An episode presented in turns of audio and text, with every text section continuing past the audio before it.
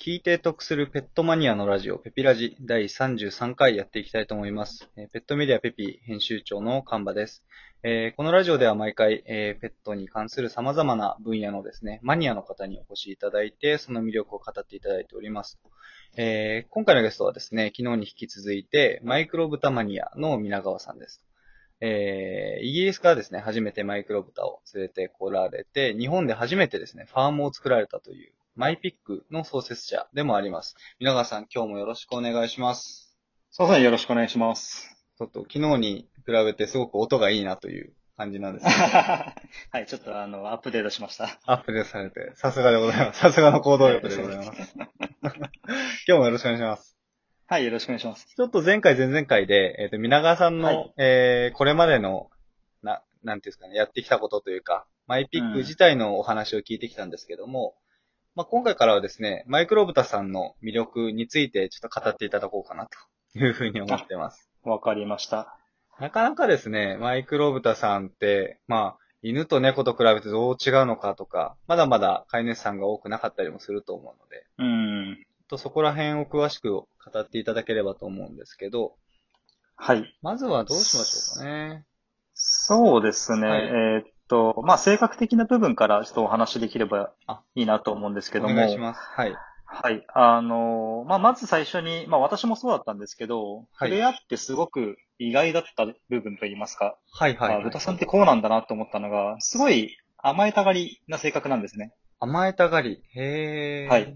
あの、すごいそこはワンちゃんっぽいなっていうあの部分でもあるんですけども、はいはいはいあの、すごい近づいてきて、あの、膝の上に乗ってきたりっていう、あの、すごい興味を示して近づいてきたりもするんで、すごい。あの、まあ、最初はちょっとビビリな子もいたりするんですけど、まあ、この人危なくないなと分かれば、割と心を許してくれる、そういう可愛い一面が。なるほどなるほど。最初、心を許すまでは時間かかったりするんですか？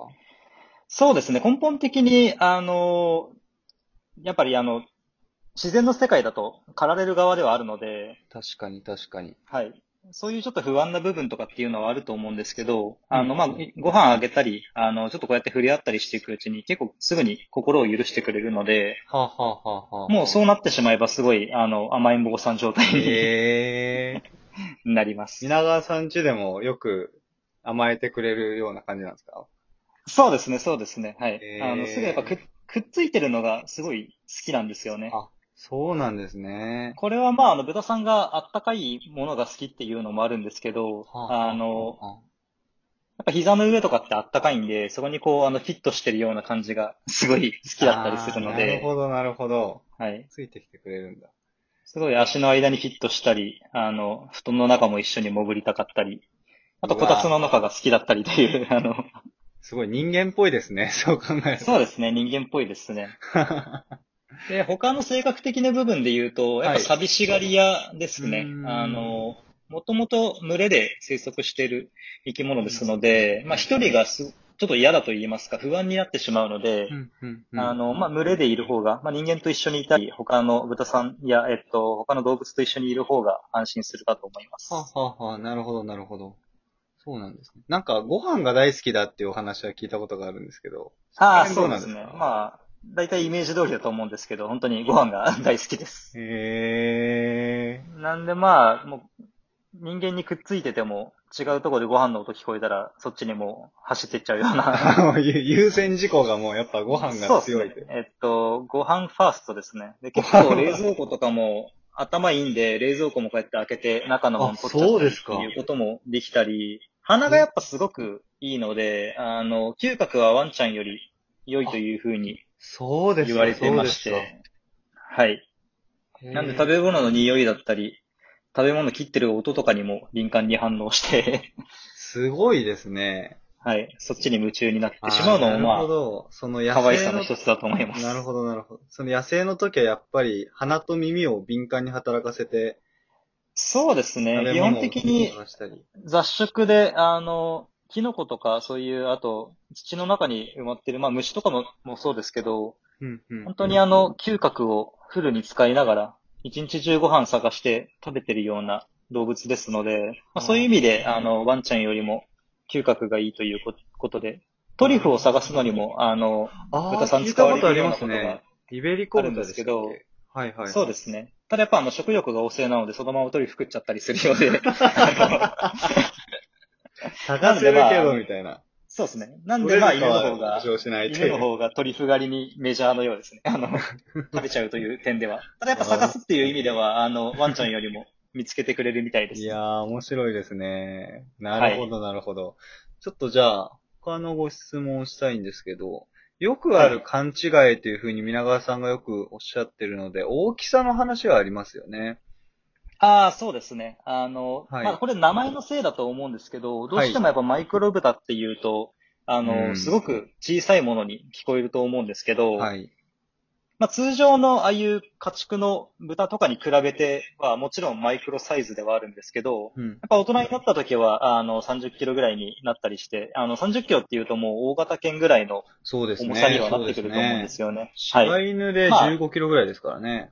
そうですよね。うんうんはい。なんで、そこがまあ、あの、よく勘違いを生みやすい部分だと思います。うんまあ、体重は30キロぐらいで、あの、中型犬ぐらい、実際サイズだと中型犬ぐらいなんですよね。どうしてもやっぱ筋肉質で、あの、はいはいはいはいすごい締まってる体つきなので、なるほど。まあ、あの、30キロっていうと、大型犬だったり、超大型犬のサイズ感だとは思うんですけど、実際のサイズ感はまあ、中型犬ぐらいで、ただそうですね、うちの豚はまあ、30キロまで行くことはあまりないかなと思ってます。うんだいたい10キロ、20キロぐらいでとどまる子の方が多いかなというところですけど、まあ、それでも20キロっていうと、あの、みんな想像してるよりも大きい豚さんですのそうで、ですね。だいたい何歳ぐらいで大体20キロになっちゃうんですか？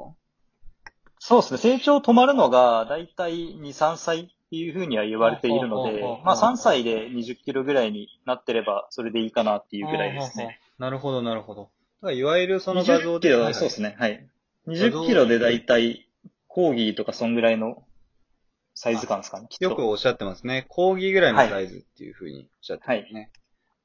なんで、その結構マイクロブタっていうふうに検索すると出てくる、なんか手乗りの画像っていうのはもう本当に生まれたてというか、生まれて、まあ、うちも、あの、カフェにいる子とかは、まあ3ヶ月、4ヶ月ぐらいなんで、まあ、生まれたてってわけでもないんですけど、はあはあはあただそうですね、ああいう手乗りとかは、生まれてすぐなんじゃないですかね。うんうんまあずっとそのサイズじゃないよっていうことだけ。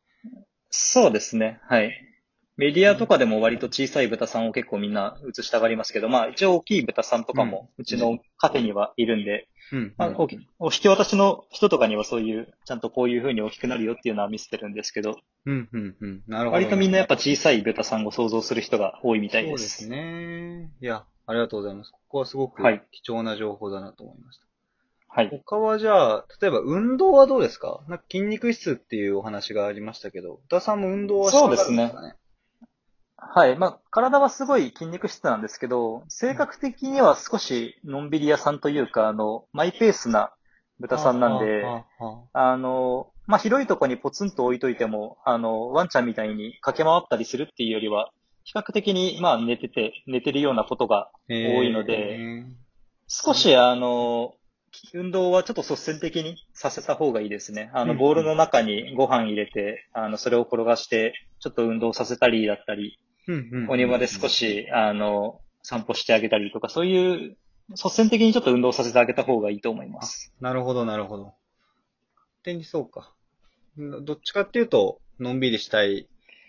そうですね ああの聞くとのんびりしちゃうから運動不足になりや運すい。動量は、運動量はそんなに高くはないと思い思うんではあはあはあ、そうですね。少し運動不足にはなりがちです。なるほど、なるほど。そこは飼い主さんが注意してあげるポイントですね。そうですね。あとは、何が気になりますかね？鳴き声とかはどうなんですか？はい。鳴き声は、もうあの、20種類以上の鳴き声を使い分けて、あの、豚同士で会話してるっていう風に言われてるんですけどすも、ごいですね。面白い。すごいいろいろな種類の鳴き声がありまして、それで大体感情表現も分かったりします。あの、低くなってる時は怒ってたりだったり、甲高く泣いてる時は嫌がってたりだったり、甘えてる時はちょっと、あの、中くらいの音でグーグーグーっていう風に泣いてたりなる。ほど、なるほど。あ、だいたい鳴き声でわかるんですね。そうですね。豚さん同士もそれでコミュニケーション取ってるとは思うんで、まあ、人間もなんとなくこう触れ合っていくうちに、あ、なんかこういうこと言ってんのかな、だったり、はいはいはいはいはいはい。ただもう嫌な時、嫌なことされて、抱っこが少し苦手なんで、最初の方は。おっしゃってましたね。はい。抱っこするとすごいボリュームで、あの。小さい体からこんな音が出るんだっていうぐらいのボリュームで 泣き叫びます。まあでも、それも徐々に慣れさせてあげれば、そうですね。そんなに無駄吠えはしないので、あうんの、大体理由がないと、あの、喋らないので、うん、うん、うん、うん。なるほど、なるほど。だからまあ、鳴き声もそうですし、まあ、しつけなんかも無理なく、その豚さんの個性に合わせて進めてあげれば、問題なく。そうですね。ね。まあすごいさっきあの、食に旺盛だっていう話したんですけど、はいはいあの、ご飯とかで釣ってあげると、すぐに、あの、言うこと聞いてくれるようになるんで、もっともらうためにはどうしたらいいんだろうっていうふうに、ああ、多分賢いから頭が回っていく。と思うんで、そうですね。へえ、面白い。食とか、食と賢さを、この、備わってるんで、なるほど、なるほど。食べたい、食べたいし頭がいいっていうところで、しつけはしやすいと思います。いやー、なるほど、ありがとうございます。すごく、はい今の11分でも、すごくですね、マイクロブタさんの魅力が、いろんな面で見えたかなと思います。す。なかなか面白いですね、やっぱり。ちょっとじゃあ、今回はここで終わりにしてですね、次回はですね、食に旺盛というところで、その体調面、太っちゃったりしないのかとか、食事は何を食べるの？とか、そこら辺をですね、詳しくお聞きできればなと思いますので、長わかりました次回もよろしくお願いします。はい、よろしくお願いします。はい。それでは皆さん今日はお疲れ様でした。